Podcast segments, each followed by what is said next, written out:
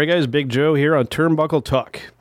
Now, you might be noticing that I didn't say the full kind of uh on opener because Karl is actually on location as as we kind of speak here.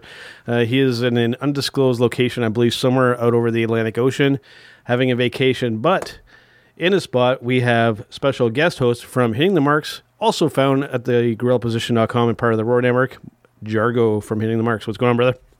How are you, sir? You know, I, I, I can tell you where Karl is. Yeah. If you really want to know what happened, Mhm. he uh, he gave an opinion on here a couple of weeks ago. Yep. That just had me infuriated. Oh, what was so that? what I did is I reached out to the Ayatollah himself, the great Bin Hameen, Oh. and I, I had him kidnap Karl so I could take Oh, his spot for the show this week. Sorry, Karl. Oh boy! So before we get into everything that we want to talk about, because we have a little bit of uh, a list that we want to get to, before we get to any of that, we need to do something else, though. The seven second dance break.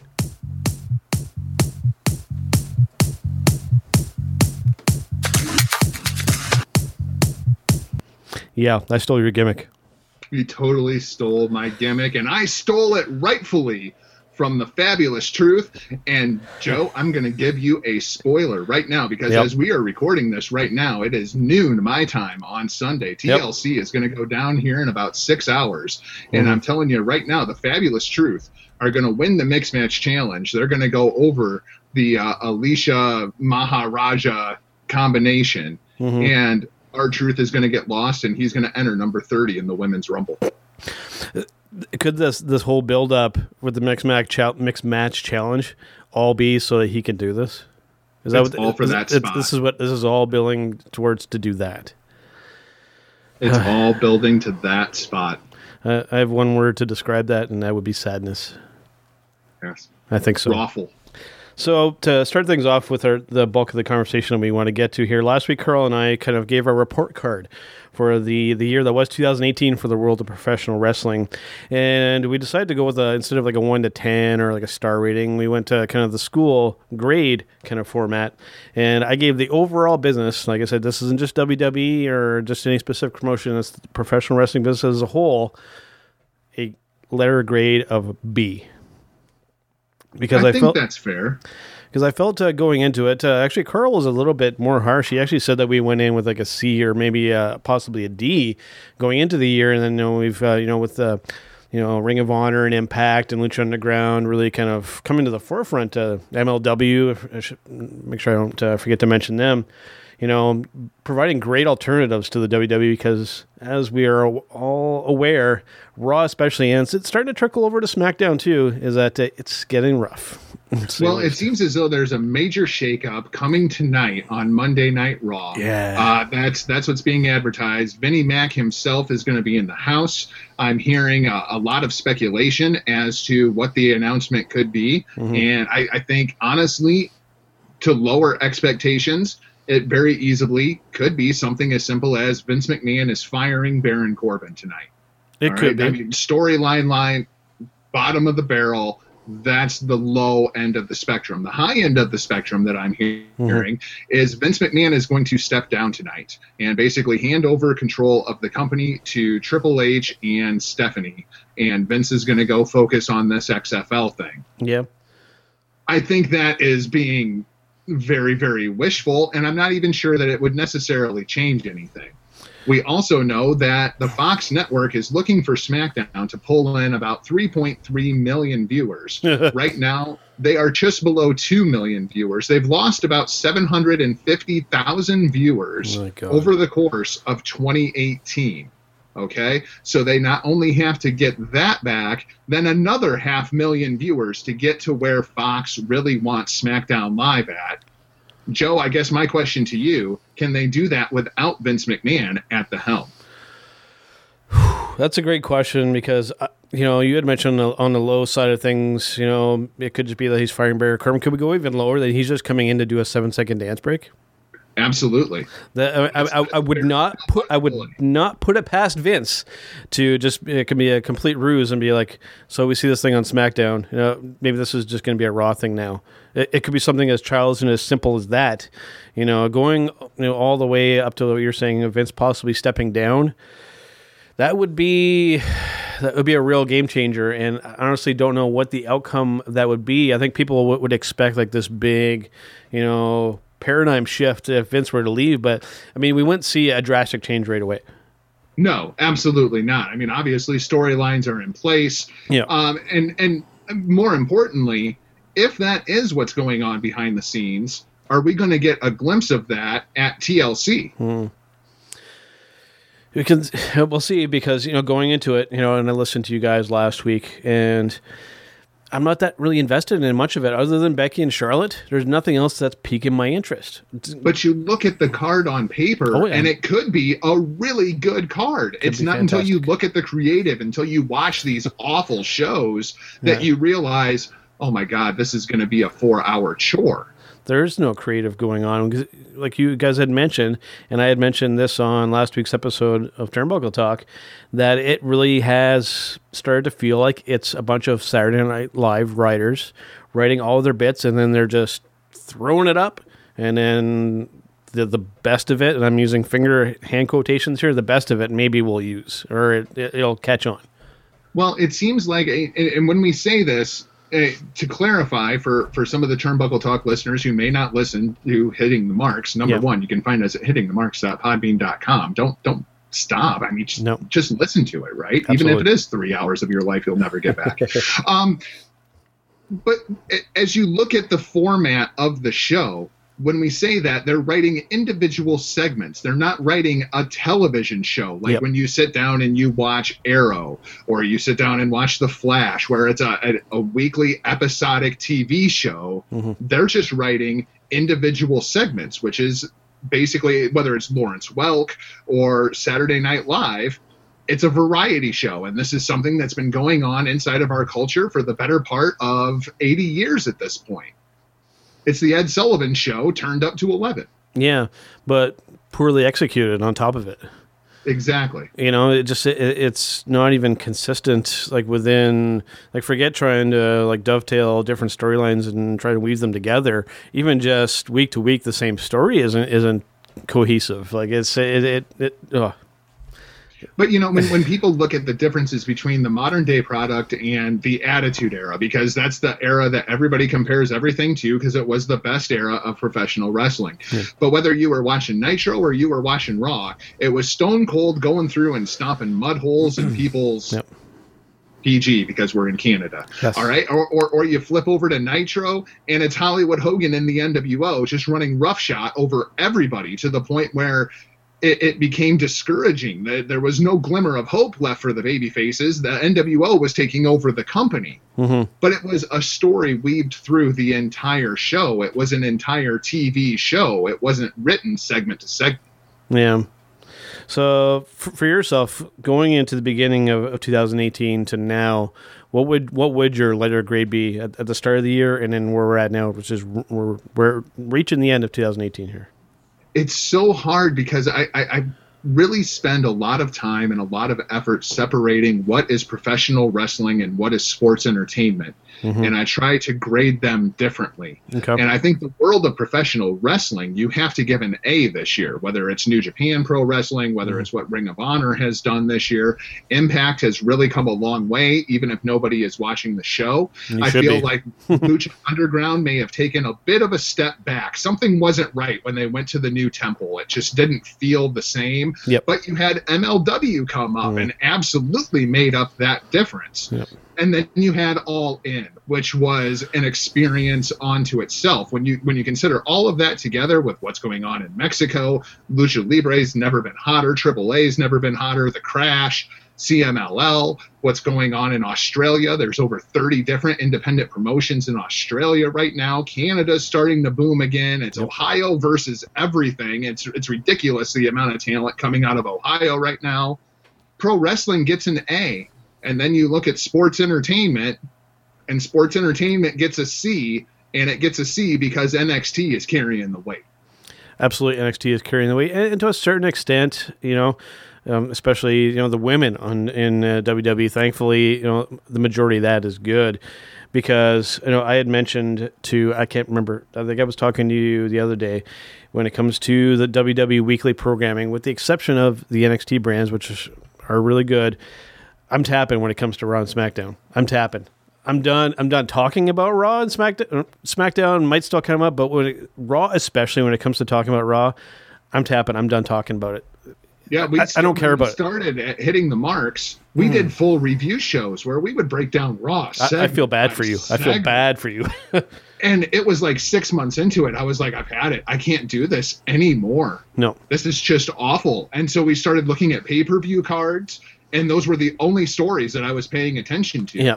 And it wasn't until these last couple of weeks where I've had some unfortunate family issues going on. So I've been home a lot, Mm-hmm. Yeah. actually tuned in to Monday Night Raw. There's no way I would have known about Lucha House Party versus the Revival a month ago. Yeah. Because if it's not on a pay per view, I'm not talking about it. Mm-hmm. If you don't give it that much attention, I'm not giving it that much attention either. Another big thing that's been happening in 2018, and this is a particular topic that gets me kind of hot and bothered and kind of ticked off. But I know that uh, other people see it differently. And of course, this has to do with our MMA type people that have uh, infiltrated, in my opinion, the world of professional wrestling here, Jargo. Yeah, but you know this has been actually going on for the better part of 20 years. Yeah, it Joe. has I been. mean, when you when, when you go back to, I mean, obviously Minoru Suzuki is still active, and UFC would not exist without Pride and without, Yeah. without Pancrase. Pride never exists. And Suzuki was the founder of Pancrase, for those who don't know. And then you had Ken Shamrock breaking into the WWE. Yep. Obviously, one of the biggest names in the UFC, and it's kind of been going on really since then. So I guess my question to you is obviously there's this huge influx of talent now. But Yep. where do you stand? Did you feel the same way about it 20 years ago when Ken Shamrock won the Intercontinental Championship? To a certain extent, yeah. But I felt that there was enough there to. The main issue that I have with these MMA people coming in is this is something that's specific with me, and I think uh, a lot of fans that were that watched a lot of MMA and watch a lot of professional wrestling, and I, I totally get the appeal for somebody who hasn't watched a lot of MMA, and you, you get this person coming in like a Shayna Baszler, like a Ronda Rousey coming in, and it's something different. I get it. There's the attention there. This is okay. This isn't just somebody body slamming and uh, suplexing all the time. There's there's more to it than that. But for me, having seen a lot of MMA, and then when you see a lot of those similar things being done in the pro wrestling context, that's where I start to have the issue. When I start seeing the Ronda Rousey armbar and stuff like that, it, it doesn't look convincing in the pro wrestling context. When the idea in MMA is to essentially come to as close as you can without breaking somebody's arm to bend it the opposite way. And then when you see it being done the way that she does it specifically, that gets under my skin, man. Um, how do you feel about Kurt Angle? with Kurt Angle, it's different because he does a lot more of your, your traditional pro wrestling stuff that you would expect. A lot more, you know, the suplexes, the the Irish whips, the body slams, you know, mixed within, the, you know, the, all the amateur, the, the Olympic wrestling background and whatnot. You know, there's Okay, enough well, there let me- for me to, now to let me- latch onto. Bring that to a 2018 context. Yep. How do you feel about Jeff Cobb? With Jeff Cobb, it's he's something special. Okay, the the first time I actually I first Cobb is incredible. The first time I really got to watch a good bulk of him was watching Final Battle here. Uh, I'm glad I was able to find uh, a way to, to watch that because wow, impressive, impressive. That's all I can say about Uh, him. I've been watching Jeff Cobb now in PWG for a couple of years. Obviously, uh, there, there's this crazy rumor going around that Jeff Cobb and the monster Matanza Cueto are somehow related. I, I- Yeah. I think that's just crazy talk. Um, I would love to see that match though. Uh, but as far as Jeff Cobb goes, his biggest problem is his personality, Mhm. uh, it- and it's it's the promos. It's that's the where Jeff Cobb is really going to struggle, and that's where I think Ring of Honor is really going to help him when he can get in with somebody like a Christopher Daniels, a, a Frankie Kazarian, Marty Scurll, and just define a character, because that's kind of where Kurt Angle. That's where I wanted to go with that. Yep. When Kurt Angle first came in, I couldn't stand him No, because it was all Olympic wrestling, and it was over the course of him developing the character of Kurt Angle that that's when we all really fell in love with him. But I'm wondering if it's kind of that same disconnect, you know, because we've seen many Olympic wrestlers come in and just fall flat. I mean, look at Charlie Haas, Shelton Benjamin. Exactly. You know what? In my opinion, what made it work with Kurt Angle is that he wasn't afraid to take risks with his character. I mean, we, we there's times where we had the serious Kurt Angle, we had the goofball Kurt Angle wearing the stupid little cowboy hat, playing a little ukulele guitar or whatever it was. You know, he wasn't afraid to take gambles with his character, and over time, I think that that's what's resulted in that working for him. So now the the biggest question is where do you stand on Brock Lesnar?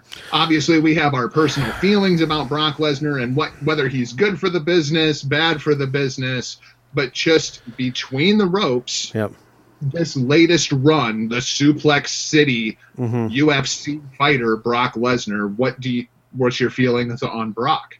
When it comes to just his in ring in ring work stuff.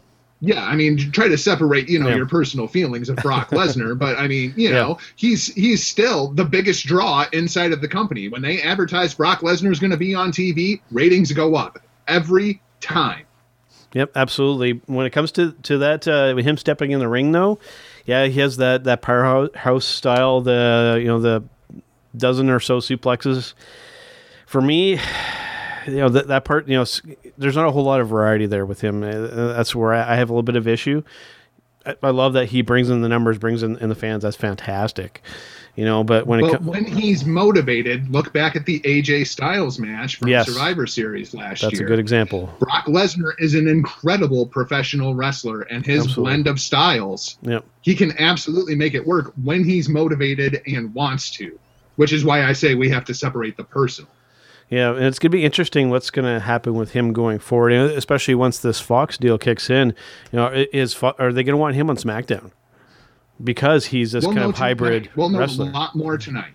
Yeah, Uh, de- depending on on the, the outcome of the Baron Corbin and Braun Strowman match, and if we're going to get Strowman versus Lesnar at the Rumble, or if we're putting off Brock's last match on his contract until WrestleMania. Yeah, and going more with the, the MMA guys, who I really like, and then this might kind of surprise you, Matt Matt Riddle in NXT. Fantastic. It- it- and it- this might sound surprising coming from me because Shayna Baszler and them, I, I can't stand them. But when it comes to Matt Riddle, dude, like just the, the the character, and I know Karl, he's not here right now. He can't stand Matt Riddle, especially when he said when he made his debut, which is actually part of uh, the naming of the the previous episode that we did. He can't he can't stand that, dude. I, I love his character. I love this aloof stoner character. He comes into the ring, kicks off the uh, the sandals, and yeah, See, and I am going to surprise you because I go the other way on Matt Riddle. yeah, I love Matt Riddle when the bell rings yeah, until the bell rings again Yeah. and the match is over. yeah. All the other stuff, I freaking hate it. Oh, I, I hate the bro. I hate the debut. I hate the aloofness. I hate the sandals. Put on some shoes, you dirty freaking hippie. I, I hate it. I hate everything about it. But you know what has been really great in NXT, and this is something you and I got to kind of shoot the breeze at before it happened, and it ended up happening. Was mm-hmm. Ricochet had the open challenge for the North American title, and guess who showed up to challenge him and just knocked it out of the freaking park, man. Prince Pretty reminding everybody why he is my favorite wrestler. I absolutely love me some Tyler Breeze, and that match was everything that I love about Tyler Breeze. It's it's a damn shame that Tyler Breeze has been reduced to what he's been reduced to on the main roster in this tag team with Fandango, who I also really, really like as a talent. Yeah. I wish they'd drop the whole Fandango thing, go back to being Johnny Curtis Yes. put the two of them back Yep. together, turn them heel, turn them serious, and let them go after gold. Because when Prince Pretty is turned on and can cut loose with his character work, combined with what he can do in the ring, which is simply make his opponents look like a million freaking bucks. Yep. I don't know what what is there to dislike about Tyler Breeze other than he's five foot ten inches tall. And he still manages to make himself look good against Ricochet, which is not a walk in the park by any means. No. Now, he's even been in there with Jushin Thunder Liger, who went out of his way to come here and have a match with Tyler Breeze, and, and that was fantastic too. Both guys looked looked amazing. It's one of my favorite matches ever. Oh, absolutely. And but then he went over to the main roster, and what happened? In in your your opinion, Jargo, what happened to Tyler Breeze on the main on over on the main show? Vince doesn't get it. Um, I, I, I think back to Christopher Daniels, who Mm-hmm. has had this incredible career. Yep. And when, when they first were going to bring in Christopher Daniels into the WWE, he was supposed to be the almighty Christopher Daniels. He was supposed to be the higher power. Remember the whole, it's me, Austin. It was me all along. No, it wasn't you all along, Vince. No. It was supposed to be Christopher Daniels. Yep. And Vince met Christopher Daniels and said, look at him. He's so small. and and that's the problem with Tyler Breeze. Yep.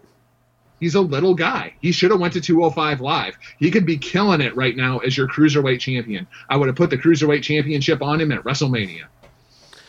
Is there, does it really boil down to because anybody who listens uh, to our podcast at all has known that uh, myself especially has ripped on Vince quite a bit, and this deal, his fascination, his obsession with the big guy, is that really what's at the end of the day what's killing these guys who just aren't that? I don't know, man. It's it's it's really hard to It's hard to argue against that. it, it's very hard to argue against it. And the thing that's frightening about that is Hunter's the same way. Mm-hmm.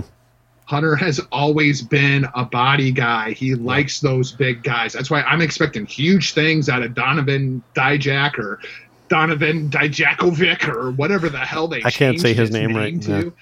You know what they're doing? They're turning him into the Russian from Rocky Four. Hmm. That's going to be Donovan Dijak's character. I'll bet you anything.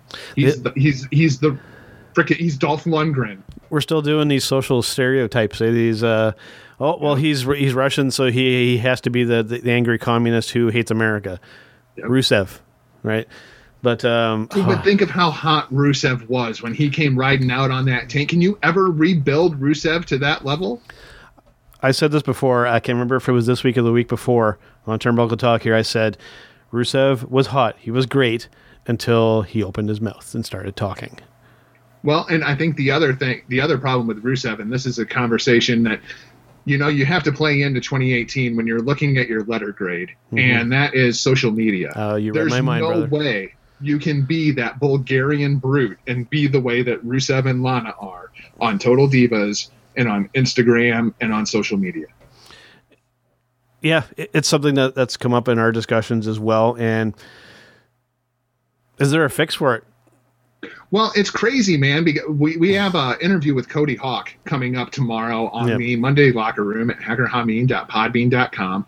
Uh, for those who don't know, Cody Hawk is a legendary trainer in the business. Yes. Uh, working at OVW, he's done some guest spots down at the Performance Center. And one of the things that we talk about is social media. When you look at Ohio and look at the products that are coming out of Ohio, Mhm. you've got Sami Callihan, you've got Dean Ambrose, you've got the Rascals, you've got Kelly Klein. There's this huge influx of talent coming out of Ohio. Guess what? You don't know anything about any of them personally. And No. that is something that Cody Hawk has beat into them. Like that, it's weird because this era of kayfabe, I feel like is really coming back on the independent scene, and you need look no further than All In and being the elite. Yep. You know, that's people just buying into the story. I mean, for God's sake, the storyline of the year, and I don't care what anybody says, the storyline of the year was Hangman Page murdering famous dick wrestler Joey Ryan. that was the angle of the year, and people bought in wholeheartedly because they stuck to the narrative and the creative was good and it was entertaining and it paid off with as ian riccaboni called it giant inflatable phalluses yeah, and it worked it worked. Yeah. it was so freaking pro wrestling man Yep. at the end of the day it Yep. was so pro wrestling Yep. You know, and we we get this double edged sword when it comes to social media because, especially on the independent scene, it was seen a little bit before too with uh, with Zach Ryder. You know, uh, when things were kind of dull for him, he was able to kind of on the internet make a name for himself, even with that uh, title that came up with. And I- I thought that was pretty successful. But on the independent scene, you see these guys who can literally, you know, create a character for themselves and get their name out there and get booked and get promoted. But then at the same time it exposes the person. And then you run into that, that character issue with Rusev where you have him being the this Russian brute. Actually he's Bulgarian. But then you know you have him you know sitting and having ice cream with with uh, whoever he's feuding with. You know it, it's uh, mowing his yard in a speedo? Because That didn't actually Rusev happen, did he it? can do yes it did. Oh god. But uh, Thank you, Instagram, for that visual. right, so it, it's one of those things where it's a, it's a great thing to get yourself promoted and get your name out there. But then it, if you work for the WWE or any main promotion, like is like d- d- th- maybe they just have to start telling them to just stay off of it, or like I know you know you can't do that.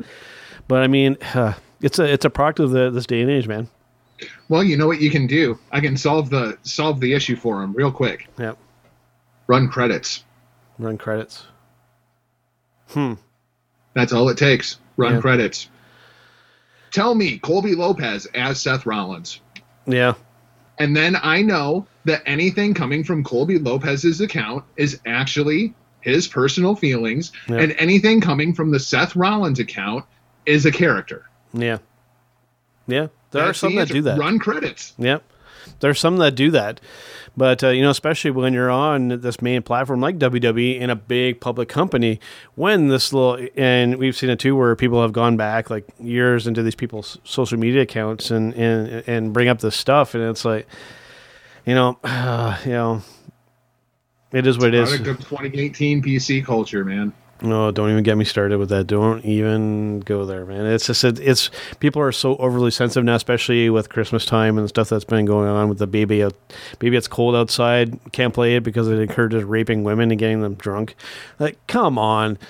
You know, Charlie Brown. Oh, the Franklin's sitting at the table by himself, so they everybody else must be racist. Like, it, it's getting beyond ridiculous when it comes to just all that stuff.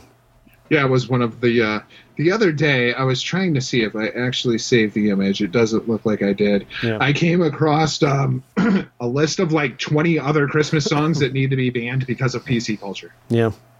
I wouldn't be surprised if White Christmas was one of them because that's very It racist. was because obviously, Yeah. Because that it doesn't have to do with snow at all. It has to do with race. yep, absolutely. It's absolutely ridiculous, man. Absolutely I saw ridiculous. Mama kissing Santa Claus. You're promoting adultery. How dare you? God.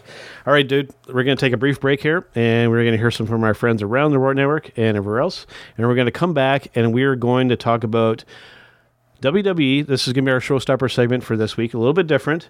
We are going to see what the WWE specifically is going to be like in 10 years from now. We'll be right back, guys. Independent contractors in the professional wrestling industry, if you're looking for a way to put the power of the media in your own hands, contact Pinned LLC.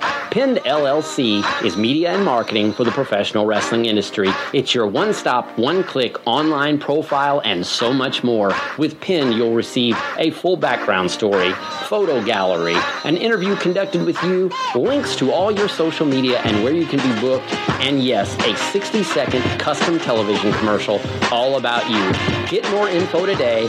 Email pin.biz at gmail.com. That's pin.biz at gmail.com or click the icon at thegorillaposition.com to get more info about Pinned. Remember, get connected, get booked, get pinned. I am a real American. Fight for the rights of every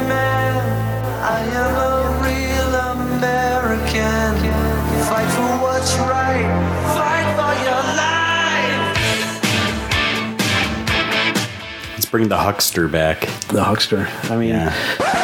How about new?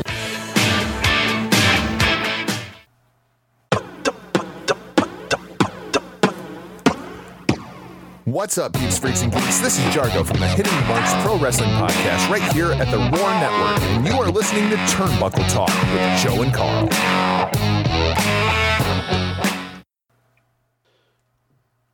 All right, guys. Big Joe and Jargo of Hitting the Marks Pro Wrestling Podcast back here in Turnbuckle Talk. Still here. Yep. And before we get to our showstopper segment, The seven second dance break.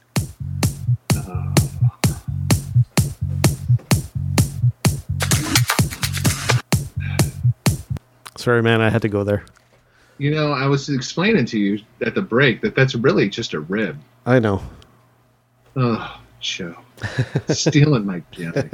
You know, Jimmy Havoc stole my gimmick too. Oh, I, I used to wear uh, that mask that Jimmy Havoc wears. yeah. I was wearing that on stage like five years ago. There's a lot of stolen gimmicks out there. Yep. Hashtag Jimmy Havoc stole my gimmick. Oh boy. All right, man. to wrap things up here, let us do our showstopper segment and let's talk about where we see the big WWE in 10 years from now. Are they still going to be putting out what they're putting out now, or are they going to get back on top and have it so we're watching Raw every week like we did when we were in high school? Well, you know, I, I, I think the first thing that we have to establish who owns the WWE in 10 years? That's a, Because I think that's a legitimate conversation to have. I mean, are we watching a full on Disney product 10 years from now? Mm. You know, and I think it has a lot to do with what we're going to see coming up soon, what Vince decides to do, if he's going to just exclusively put all his energy behind XFL or not. Stephanie, I mean, that's up in the air. You guys mentioned that she's interested in a career in politics, so th- that could be something that's up in the air. Dude, I mean, in 10 years, there might not be any McMahons involved in running this company at all. Or it could just be Hunter. You know, may, maybe Disney owns the company, but they entrust Hunter to actually run it. Like, that's not far fetched either. I mean, there is a head of Marvel Studios. Yeah, he reports to the people at Disney, but Yeah. you know we, we very well could be going that way too uh, my question becomes though when i start looking at wrestlemania we, we, we have had such this this huge reliance on bringing back stars from the past. I mean for god's sake this year we've already had Shawn Michaels grand return. You you can never do that again. You're that that's a wrestlemania moment lost Yep. that we're never going to get back. Um, and when i look at 10 years from now the era after the ruthless aggression era, the era after the attitude era, that era doesn't really exist anymore. There, there there's Yeah. a lot of talent that has passed away and moved on. There's a lot of talent that was forced to retire from injury early, like Edge. Yep. Where who are you going to bring back 10 years from now? we're at that point too where we've mentioned it, and this is going a while back now that they may even be considering at some point doing more than one WrestleMania per year, like having your North American WrestleMania and then doing like a worldwide one.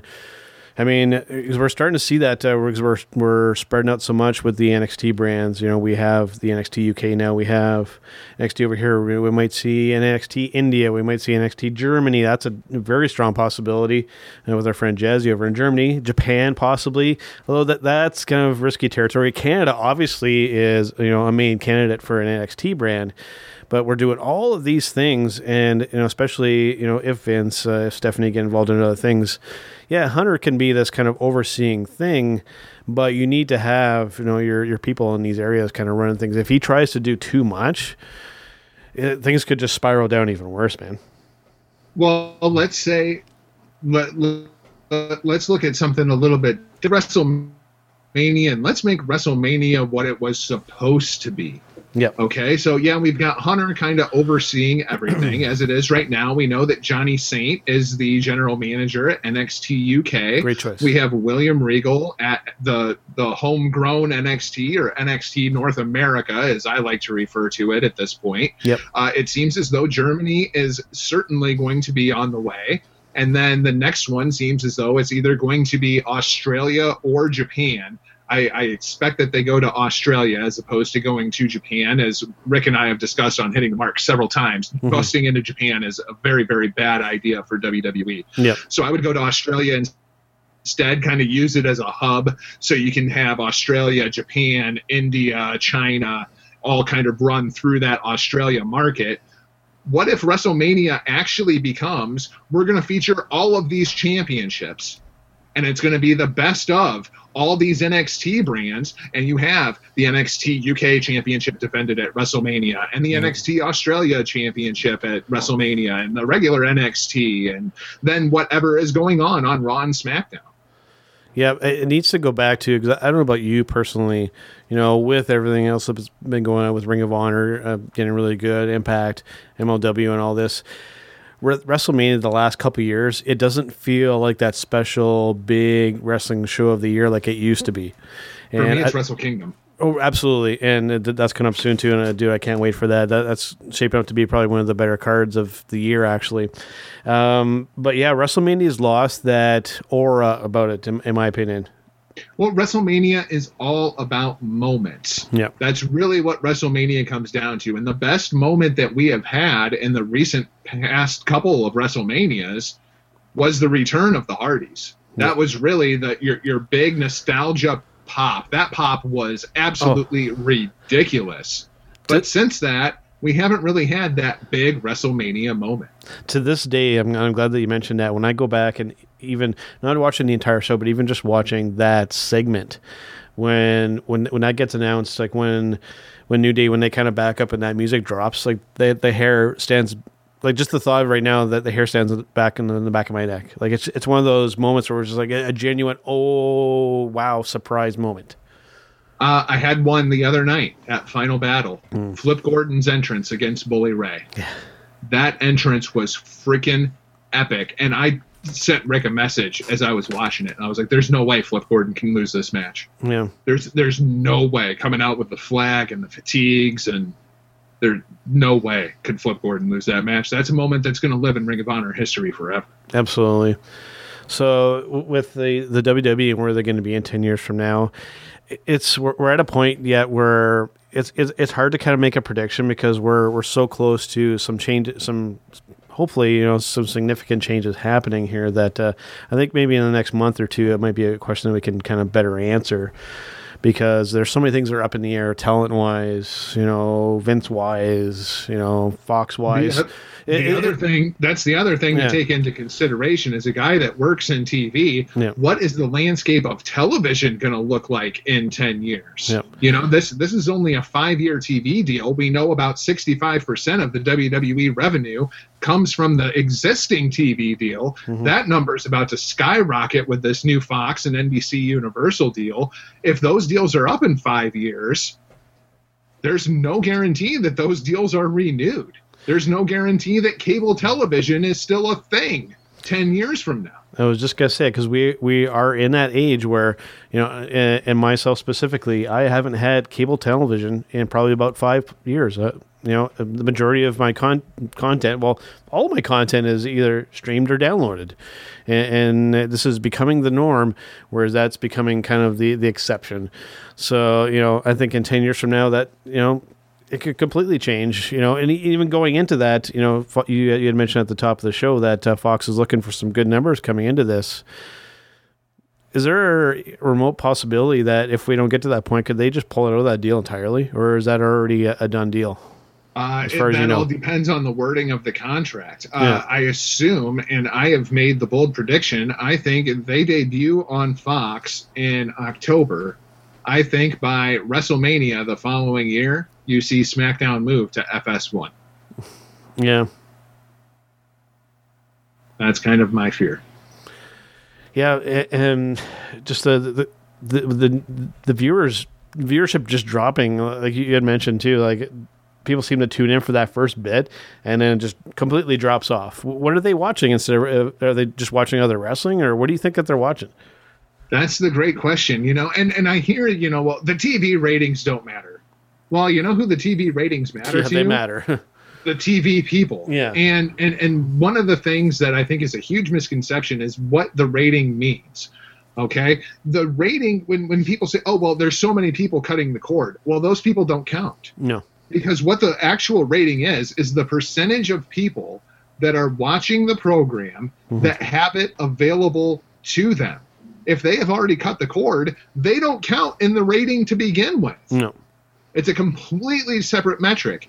So the reality is their rating now is down to like a 1.8 and at one point they were over a 6. Yeah, How long ago was was that? Well, I mean you're going back to the attitude era for Yeah. those kind of numbers. But I mean that and the, people say well if you don't like it we'll turn it off. the reality is mm, there's about 8 million people that have done just that. Yeah. The problem is how do we get them back? And I'm gonna make reference to something that when you and I were talking the other day, and I, and this is gonna come up again. I'm gonna make this statement. I'm gonna make a hockey reference for anybody who's a hockey fan out here, and I think that this really applies. And I can I can see you already nodding that the WWE. For those of you who aren't hockey fans out there, I'm gonna make a Toronto Maple Leafs reference for you. Okay, so you can go investigate this and, and try and prove me wrong, but I'm right.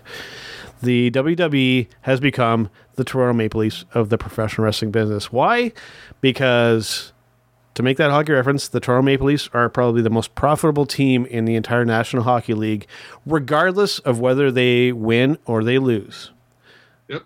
Same thing with WWE. Regardless of how crappy and how bad things are, they're still m- making money essentially. And it's to the point where uh, I can't remember what uh, radio broadcaster in, in actually in Toronto worded it that Toronto Maple Leaf fans are one of two things: they're either incredibly loyal or incredibly stupid. And it's almost getting to that point where even that statement there could apply to the. WWE. Well, and and to apply it to other sports, I mean, it's the Dallas Cowboys, it's the Chicago Cubs. You know, it, regardless of how bad the Cubs were, getting tickets at Wrigley Field not the mm. easiest thing in the world. Yep. Getting tickets to a game in Green Bay, Wisconsin, when they're five, seven, and one, is impossible. Yep. You know, it, it's just it's a loyal fan base. But at what point are they hitting the floor? Yeah, And and, that's and that's really the point. And that's the thing too. It's like how far can you take that? Because I mean, at some point, if there's nothing, and, and you know, this is why I made the Leafs reference. I think it's been what since I don't know the exact year. As a Canadian, I should probably know this that they haven't won a cup since this. I think the '60s. It's like how far do you ride that loyalty before people just go, "We're done." Hey man, the Cubs went over hundred years. Uh, it, it's it, it amazes me. It's one of those confusing things in sports that I've never been able to fully understand. Is this? lo- I I understand being loyal to to your team, but it's like at, at what point do you draw the line, right? Well, and and the reality of it is is rather than talking about the people that aren't watching from 20 years ago, just looking at 2 years ago. All right, because you haven't had this number of people cutting the cord. No. All right, your rating is down 23%. Yep. Your live attendance is down 18%. And yet they've never made more money. And the reality is they're making more money regardless of what they do. Yep. Whatever their product is, it doesn't matter because of the TV contracts. That's why they're making more money. Yeah. But once the TV contracts dry up, then what do you do? And the, the answer that everybody gives me is, oh, well, it's real easy. You just move everything to the network. So you run Raw and SmackDown on the network. Okay, great. But then how do you get new fans? Yeah. And I even asked that question to Eric Bischoff. And Eric Bischoff's response to me was if I knew that answer, I would not be talking to you from somewhere in Wyoming. I would be talking to you from my beach house in Malibu. Exactly. I mean, that's the, and, and that's really the reality of it. Yep. Yeah, because then you're not making any of that advertising revenue as well, right? Or at least not as much of it when you're on. And uh, how do you get television. new fans? Be, yeah, because uh, and I've I've mentioned before on on on the podcast here that when it comes to WWE and social media, they're, they're pretty good. But when it comes to you know trying to promote these upcoming events, they're really they're not that great at it. Like it, it's I can remember the last big match I think that they're promoting. I think the the one that stands out to me is uh, Seth Rollins versus Shinsuke Nakamura. I had to scroll down probably like ten pages before I saw something promoting it on Facebook on social media. Yep. you know and th- that's another one particularly uh, that when it came up i was like that, that's such a great match and it was so poorly promoted and it just barely got out there. Like it just it made my blood boil. And it but it's it's just the way that it is now with wwe they don't now, care. one of the hopes that, that that you have for the product to get better is in watching NXT. These are the small things that they do very, very well. Yep. Because in watching this week's episode of NXT, you know exactly what's going to happen. Not only next week, but the week after that. Yep. You have a hook to keep tuning into the show. and they only need one hour to do it not a Yep. three hour They Like- do more in one hour than the main roster does in Yeah. five. I've said it before. When it comes to SmackDown, I can stomach. I'll, I'll watch it if I absolutely have to. With Raw, I'll make the comparison. I would rather run Broken Glass over my eyeballs than watch Raw at this point because I, I watch it and like it, it just it all feels thrown together, and I don't feel like I'm being set up for anything. Like, there's no build up to anticipation of these storylines. Like like back in the day, like some of these builds used to last like a year or more until we got to that moment. Then it was like, holy crap, you know. Well, so didn't you see what Jimmy Jacobs said on Twitter the other day? Yep. It's hard. this Yeah. job is hard. you should give us credit for doing it at all because this job is hard. yeah, that was a weird uh, defense there. Uh, yeah, I mean, Yeah. guess what? You know what? All of our listeners, I bet you your job is hard too. Guess what? You still do it Yep. and you do it to the best of your ability. And if this is the best of their ability, then they should be fired.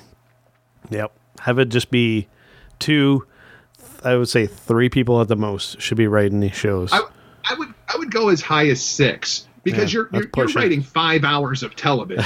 you know, like Yeah. for NXT, I want to say the creative team is four guys right now, Yeah. basically.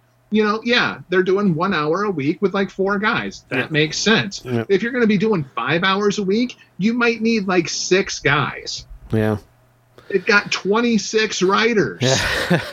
That's a lot, man. I mean, it's no wonder the show sucks because one guy reads it and, and he crosses this part off, and then the next guy reads it and he crosses Yeah. thi- this part off, and the next guy Yeah. reads it and he crosses this part off, and then off. Yeah, it's Where it's, it's paint by numbers. My three-year-old could write it. It gets to the point where I'm su- I'm surprised that there uh, there's not more of like on the production overlay of names uh, being put up wrong, or even just when the wrestlers are talking uh, of messing stuff up because it's it's so. I'm going to use possibly a very racist uh, statement here, but I'll say it anyways. Yeah, it's like having too many chiefs and not enough Indians. Yep, that's exactly what it is.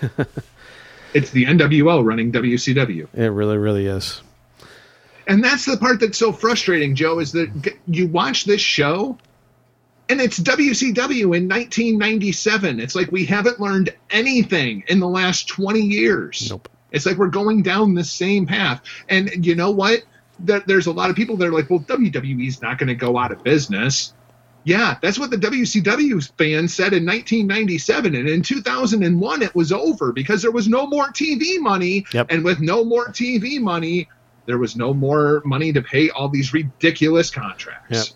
Uh, At the end of the day, brother, though, thankfully we have MLW, we have Impact, we have Ring of Honor, we have Lucha Underground, we have New Japan Pro Wrestling. The list goes on and on. Even with local promotions in my area, in your area, there's enough restaur- to, to fill our wrestling uh, fix that we don't need to torture ourselves with uh, WWE if we don't want to.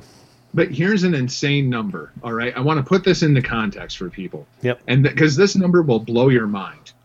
The number of people who did not watch Raw this week, as opposed to the number of people that watched Raw last week, Mhm. there was a difference of 92,000 people.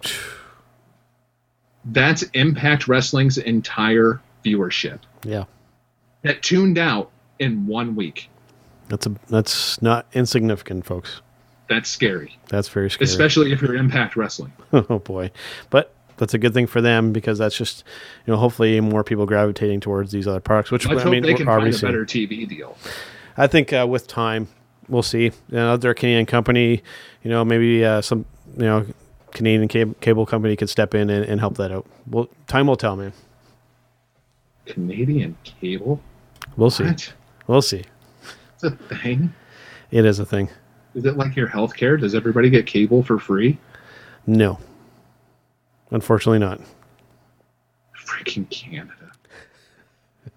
On that note, let's wrap it up, brother. Before we go, though, let us know where everybody can find you and where they can listen to you at.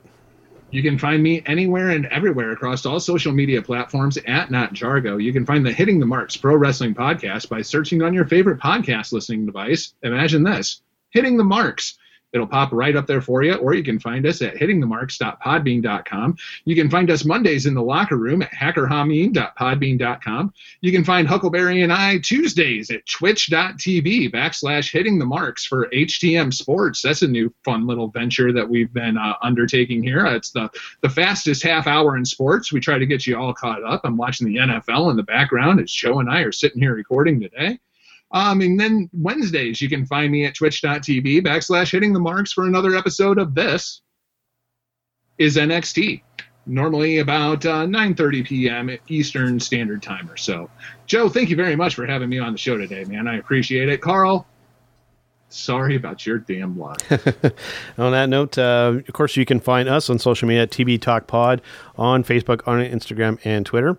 And to listen to the podcast, of course, you can find us on our original home at Podbean, on Google Play Music, on iTunes for you Apple people out there, and all those other podcasters out there. And of course, powered at thegorillaposition.com as part of the Roar Network. But before we are done here, Let's take a brief break and we will come back with a very special interview with independent wrestling star Vinnie DaVinci. Stay tuned. Big Joe of the thegorillaposition.com and the Roar Network here with a very important message. If you're hearing this right now, this prime piece of real estate can be yours. That's right, your product, service, show, or whatever you need to bring attention to can be done right here on this very podcast or any of our shows here on the Roar Network. But that's not all.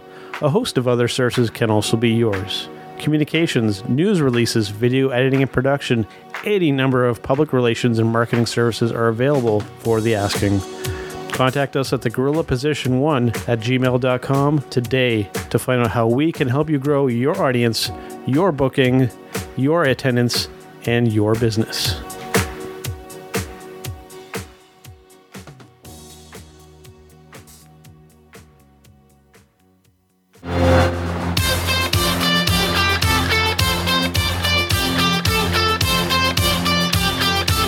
For tuning in to Turnbuckle Talk. This is Vinnie DaVinci here with Joe and Karl. All your wrestling information and news coming right at you live here on the podcast.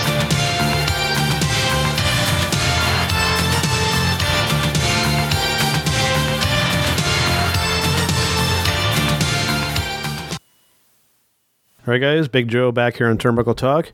And of course, we just got uh, finished uh, talking some wrestling with host of Hitting the Marks, Jargo. And of course, uh, Karl is not here this week, but we have uh, an extra special guest here today. We have Vinnie DaVinci. Welcome, sir. Hey, how's it going, Joey? Not too bad. Uh, and you made your debut back in July of 2006 for Superior Wrestling Alliance in Sault Ste. Marie, Michigan. And you were a former CWF Tag Team Champion, UCW Tag Team Champion, Sioux Area Wrestling Junior Heavyweight Champion, MCW Tag Team Champion, Wick Me Wakong Wrestling Championship. I hope I said that right. Thorn Wrestling Academy Tag Team Champion, and of course the NWA Northern Ontario Junior Heavyweight Champion. You have done quite a bit, sir. Yeah, I've been around a bit. So let's start off with the easy one right off the bat here. What got you into the biz, brother?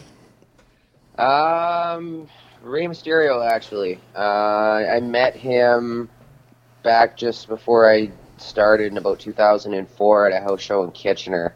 Wow. Uh, I'd always loved wrestling. I always wanted to get into the business. Always thought, based on my size and where I grew up in this world, that uh, you know it wasn't in the cards for me. And then I actually ended up meeting Ray, and I realized, holy crap, I'm bigger than this guy.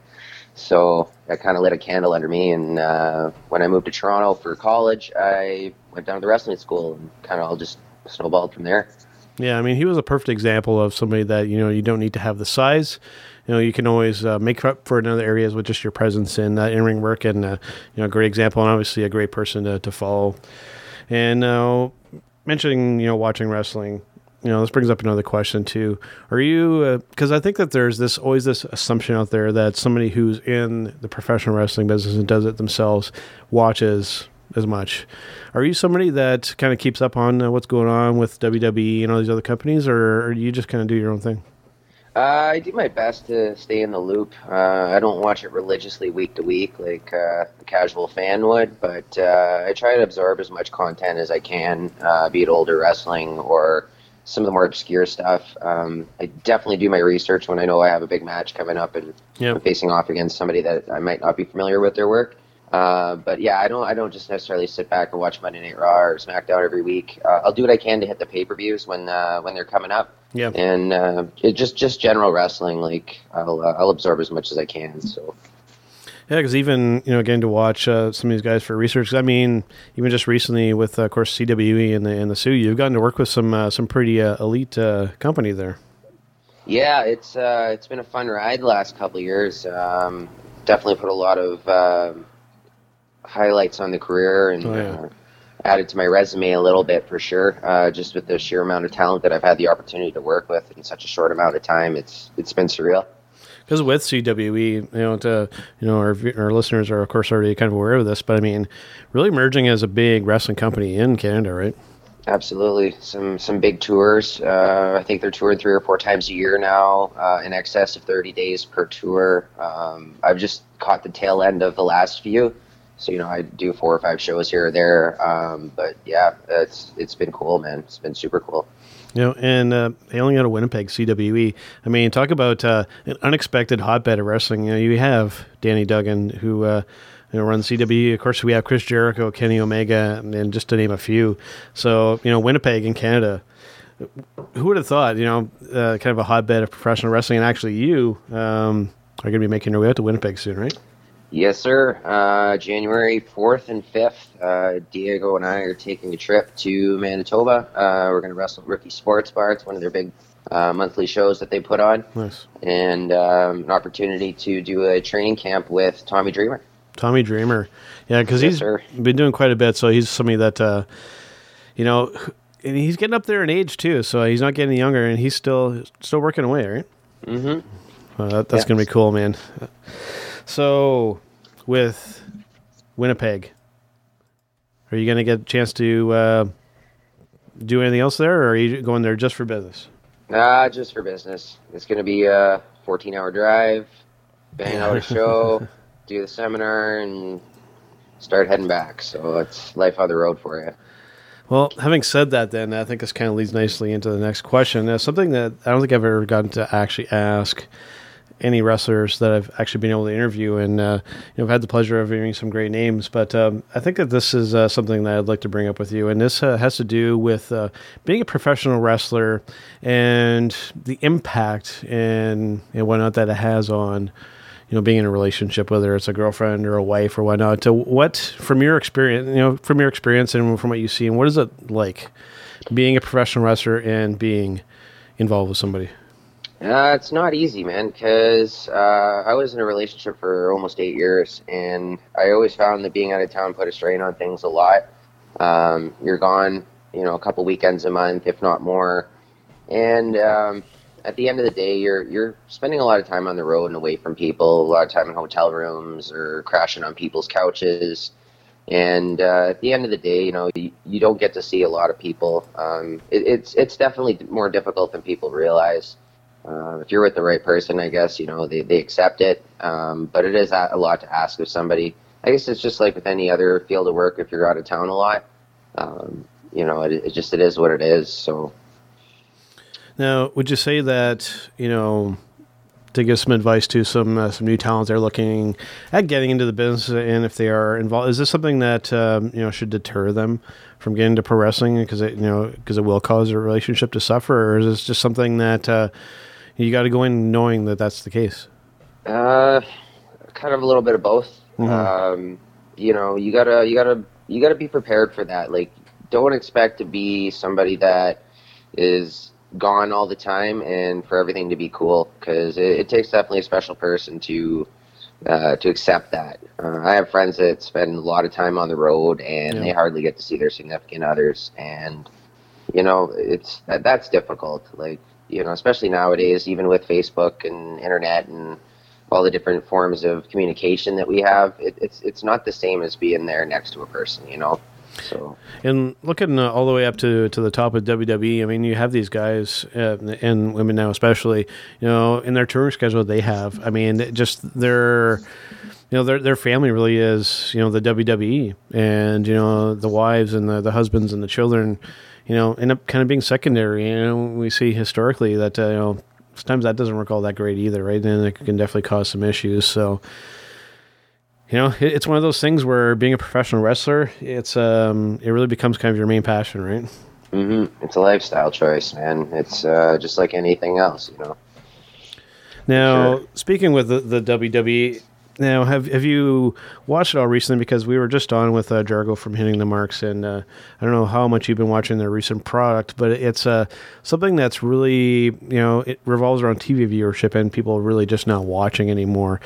Now, back in like the Attitude era, era and whatnot, were you a pretty regular watcher of? Uh, oh yeah, for sure. Now, what?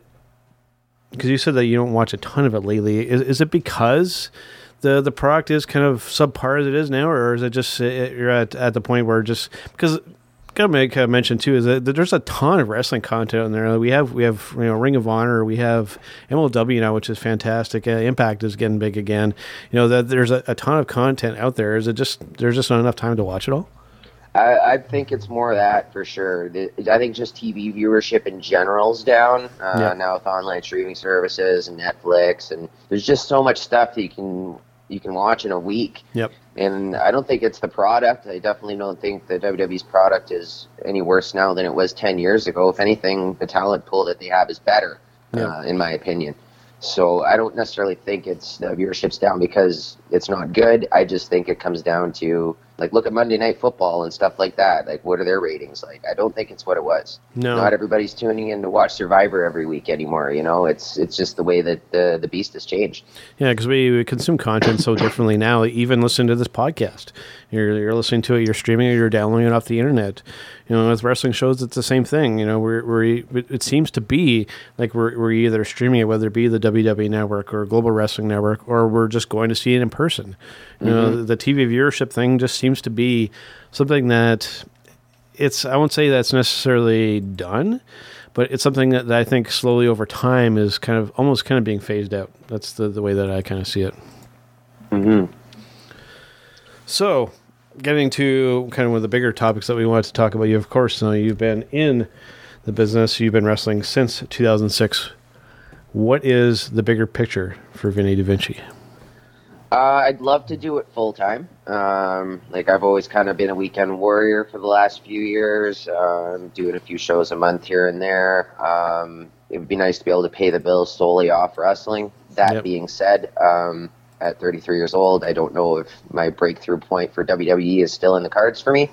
Also, looking at the lifestyle and being on the road 300 days of the year, uh, you know, it's wishful thinking, but it's also a big change. So I think me personally, um, I would be very content uh, doing a tour of Japan or working for Impact or Ring of Honor. I think uh, that would be a better route for me personally. I've always been a big uh, family guy, so I like to have the ability to go and visit uh, my parents and see people once in a while. Yeah. so um, I think personally, yeah, I think it would be a better fit, uh, especially after having some chats with um, guys from Ring of Honor on these CWE tours.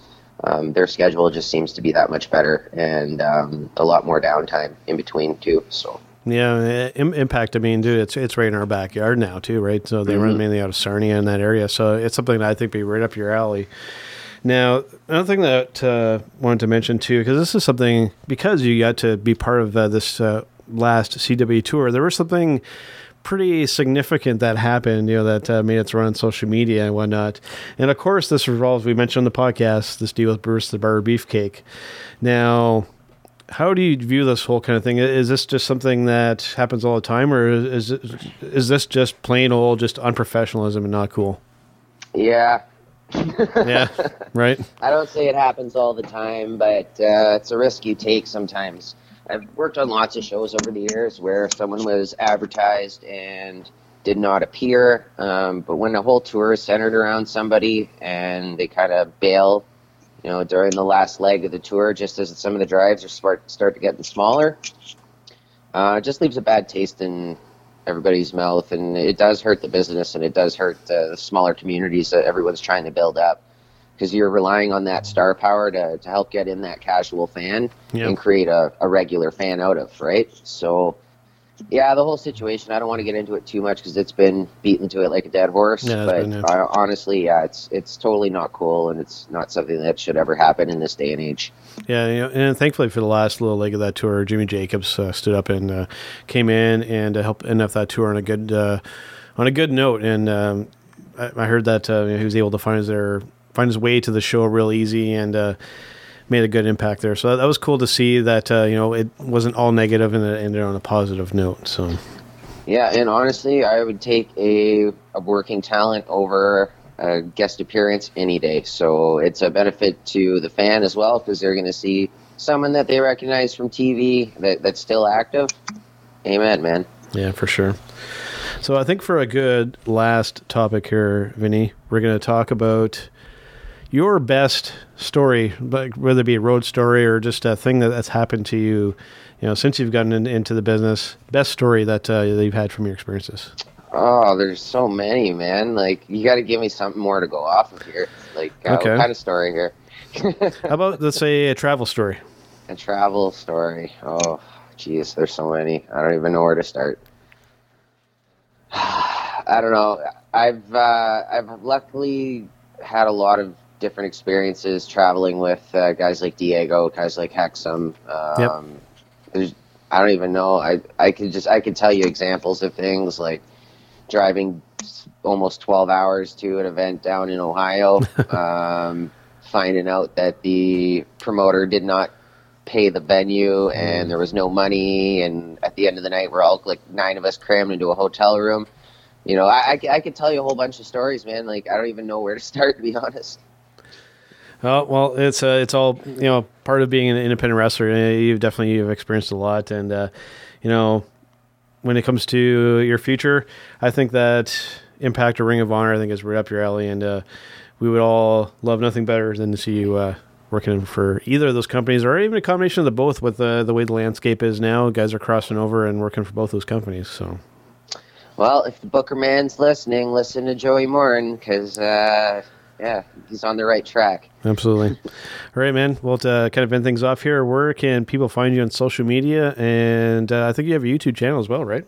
Yeah, I, I got to get more content out there. I got to find myself an editor. But uh, yeah, you can look me up, uh, Vinnie DaVinci Wrestling on YouTube. That's Vinnie with an IE. Uh, Facebook, Instagram, Vinnie DaVinci, um, or my personal Facebook, Matt Ferretti. And uh, yeah, I'm there. And uh, to see you next, uh, Winnipeg is your next day, right? Yeah, um, I'm tentatively penciled in for an event for Blue Water in December, but uh, it's looking for sure like January. Uh, heading out to Winnipeg, and then uh, a couple spot shows here and there between. Uh, and then I'm probably going to do a bigger chunk of the tour uh, come this April as well. So um, let's kind of roll with it and see what happens. Awesome. So if you're in the area, make sure and uh, check them out. All right, let's uh, wrap it up here. And uh, it's good to talk to you, Vinnie, and we'll uh, see you next time. Thanks, Joey. Anytime, bro. Awesome. And now Karl has a word from our sponsors. We have got some amazing sponsors. One of them to start off with is Hype City Vapors. Check them out at hypecityvapors.com. If you are a vapor like myself, you can get yourself some amazing, high quality, great flavored vape juice from hypecityvapors.com. Right now, they have their Christmas blend out. It is like a vanilla shortbread cookie and tastes mmm, oh so good. Make sure you go and check them out. hypecityvapors.com. Use promo code JK Podcast at the checkout and get yourself 15% off your entire purchase. Our second sponsor that we have is collar and elbow brand.com, a professional wrestling t shirt, sweater, hat, cozies for your cans, sunglasses. These guys have a little bit of everything when it comes to streetwear for the professional wrestler in all of us. We're looking at collarandelbowbrand.com founded by our friend Al Snow. Yes, you heard that right. The amazing Al Snow from the WWE owns this company along with all of us, as he says. This isn't just his company, this is all of our companies. Go and check them out for some amazing merchandise and use promo code JK Podcast at the checkout and get yourself 10% off your entire order. All right, we will see you guys on the next one.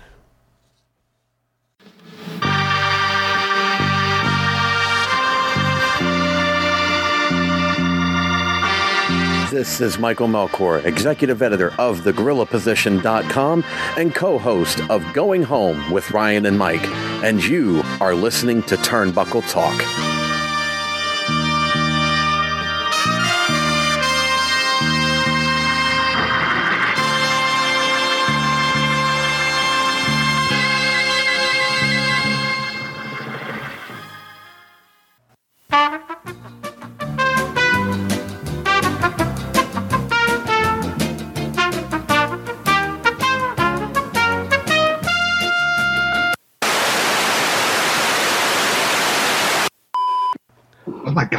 Heard you swear, Joe. Oh no. Yeah, I'll have to bleep that out for the final recording if Oh if I decide to put it in. Well, you're recording with me, man. So you know all bets are off. Uh, I tr- we, we we try and go as PG as we can, but I mean, if there's the odd thing that gets in there, yeah, it is what it is.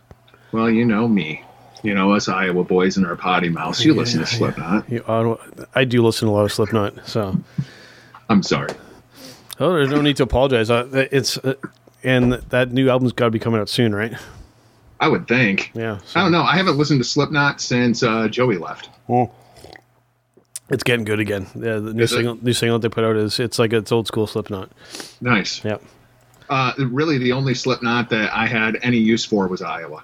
And, Yeah. and, like even as much Iowa's as I good. dislike Slipknot, that is Yeah. a musical freaking masterpiece. Yeah, masterpiece. Iowa is really damn good. And that's pretty much what Iowa sounded like at that time period. Yep.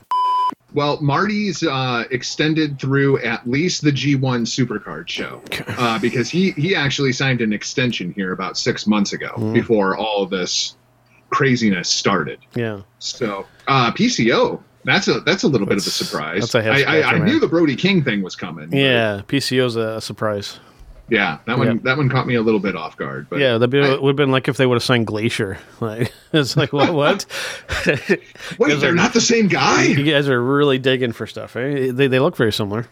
Yeah, they do look very similar. Mm-hmm. Uh, did you did you hear anything about the PCO strongman thing up at Starcast? No. Thursday while we were up there, he was on his own stage, like stapling pictures of the Undertaker to his chest and letting people throw darts at it.